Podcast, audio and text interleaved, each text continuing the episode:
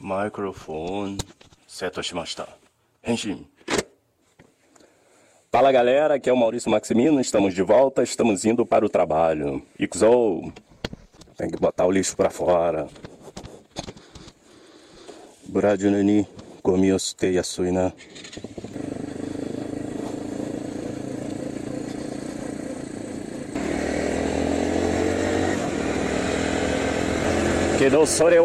sute yasui na. Kedo sore wa ii koto janai, né?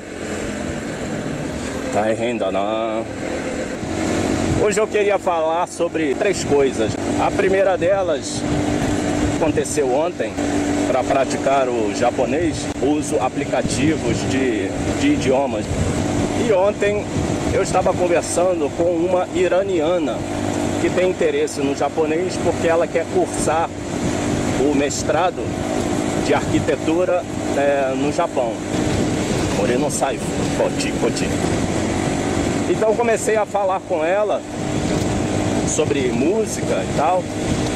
Ela toca instrumento, toca guitarra e violino. E ela disse que conhecia o Angra. E o Angra é uma banda de heavy metal brasileira que mescla os elementos mais comuns do heavy metal com ritmos brasileiros. E aí é um primeiro ponto que é a globalização. O que a gente sabe sobre o Irã? É muito superficial, nem diria isso, né? A gente, a gente nem toca numa borda do que seria o Irã. Isso, senso comum, Brasil, tal. Eu mesmo desconheço a complexidade que deve ser o Irã, um país enorme, talvez uma das histórias mais longas da humanidade. Enfim, conheço nada sobre o Irã e saí perguntando para ela por que, que ela assistia Netflix, ela me perguntou se eu assistia Game of Thrones. Ela se apresentou como esse tipo de gente global. Então eu pedi a ela que me desse uns caminhos para que eu pudesse conhecer melhor a cultura dela.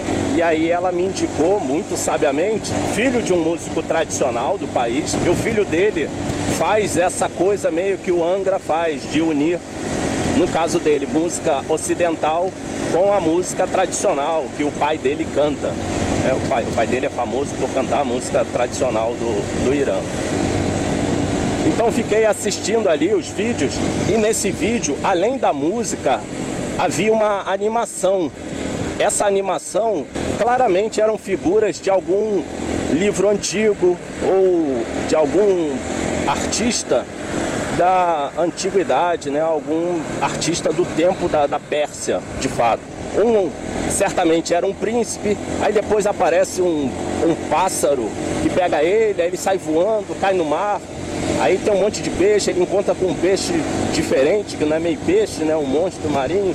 Enfim, tudo aquilo estava me mostrando que era uma espécie de mitologia. E tinha uma música que eu também enfim, não tinha a mínima ideia do que, o cara estava cantando. A música provavelmente estava associada a essa mitologia retratada ali nessa animação da, dessas pinturas tradicionais. Aí eu perguntei a ela que, que significava tal, tal coisa. E, obviamente, ela falou: olha, isso é um mundo de, de formação, é mitologia, é filosofia. O pássaro que você viu tem as mesmas características da fênix grega. E o príncipe viaja.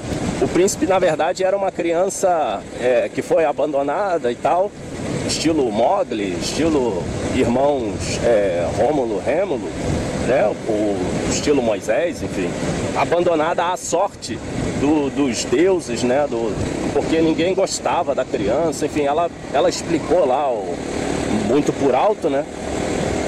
E essa fênix, né? Olha aí com etnocentrismo né? cultural. E essa ave, ela cria o, o garoto, e o garoto depois vai ser provavelmente um dos príncipes da Pérsia, né? Lembrei até do nome do, do jogo agora, Prince of Persia. Talvez tenha algum faça alguma referência. E aí ela pediu para procurar um nome que parece ser o nome de, de algum livro estilo é, Odisseia, Ilíada, né? Caraca, como é que a gente não, não foge da, da, da nossa cultura? Um livro desses que deve cantar uma. Né, porque ela falou lá que eram poemas e tal, que deve cantar a história da Pérsia, ó, a história desse príncipe.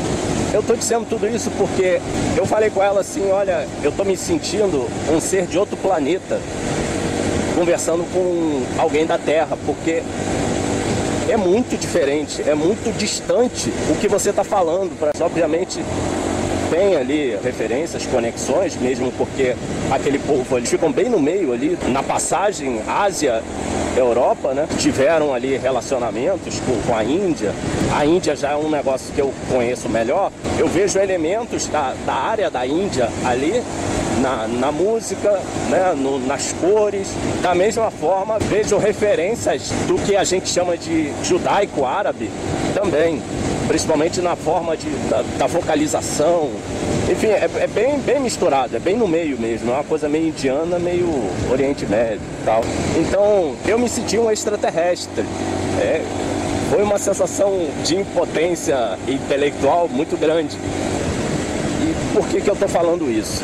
No domingo eu estava na escola bíblica dominical lá assistindo a aula e sugeri uma, uma correção na revista tinha uma informação que estava errada. Estava ali escrito que Israel teve uma dinastia dos reis Saul e Davi. E na verdade não, não é uma dinastia, né? Dinastia é quando você passa o governo para os seus descendentes. E Saul não passou para o seu filho, né? O governo de Israel. Quem assume depois é Davi. A partir de Davi, sim, você tem uma dinastia. E aí eu fiz só essa correção, coisa simples, tranquilaça. Ainda na aula, eu tinha falado uma coisa que não tem muito consenso na Bíblia, e eu sou muito criterioso nisso. Eu falei, olha, há outras perspectivas, mas segui com o meu discurso e uma pessoa que pensa diferente, né, já que não há consenso, disse que não era bem o que eu falei. Olha, o que eu falei foi só um apontamento, foi uma das várias formas de entender a história ali do povo de Israel. E eu fiquei de boa porque eu sei que eu conheço aquele aquela teologia que o que o rapaz falou. Conheço também a teologia do ponto de vista que eu estava falando, que nem é o meu. E conheço os outros acerca da, da mesma situação. E não havendo consenso, né, para mim é até o melhor, porque são mais formas de falar sobre o mesmo assunto.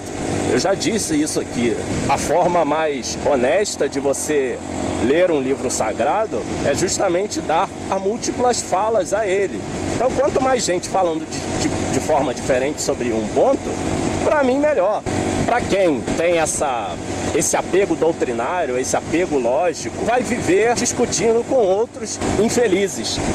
O que, que isso tem a ver com o Irã? A minha ignorância acerca do Irã e das coisas que a menina estava falando ali me dão mais paz em relação a essa a esse múltiplo olhar. Então a pluralidade é visto de forma negativa nessa sociedade aqui. Nós somos totalmente ignorantes a um mundo de coisas. O mais douto doutor é ignorante de mais coisas do que ele sabe. Está tudo em aberto, como eu costumo dizer. E eu vejo tanta gente discutindo, falando coisas que diz saber e na verdade não sabem de nada. São, como eu, extraterrestres em relação aquilo que desconhecem. Eu estava falando de uma perspectiva na escola dominical que eu não tenho e apresentei lá. E aí, ainda bem que o rapaz trouxe uma, uma outra visão do mesmo, da mesma situação. Isso eu fiquei feliz. Só que para todo mundo que estava ali achou que eu fiquei mal, que eu fui rechaçado. Na verdade, não fui. É, é, foi bom que o cara contribuiu com mais coisas. Só que múltiplas perspectivas na nossa sociedade, como eu já disse, não são bem-vindas. E aí ficou parecendo um debate, né, uma discussão. E eu fiquei em silêncio, feliz e em silêncio. A gente não escapa de duas coisas: o uno e o múltiplo do que é, da, da coisa que é e do que, que é sendo, né? Dos, a gente não tem um gerúndio pro é, né? O que, o que vai, o que é sendo, não dá pra, não dá pra traduzir isso. Segundo meu professor, em grego isso já é estranho, né? Imagina em português. Então, é, seria o gerúndio, né? O que é endo, né? A gente tem o ente, é o que vai sendo várias coisas diferentes ao longo da sua existência. A ideia é essa. E aí, você não escapa dessas duas coisas em lugar nenhum do mundo. Ou você pensa de maneira plural, ou você pensa de maneira a buscar uma univocidade, né? uma única voz nas coisas. E na nossa sociedade cristã tal, predomina a unidade.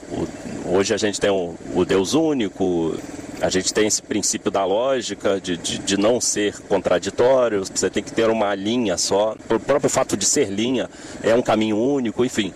Tem toda essa esse predomínio da unidade e não da pluralidade. Isso construiu a sociedade e faz com que pessoas como eu e tantos outros que pensam a pluralidade pareçam esquisitos, pareçam querer reformar a sociedade, rebeldes.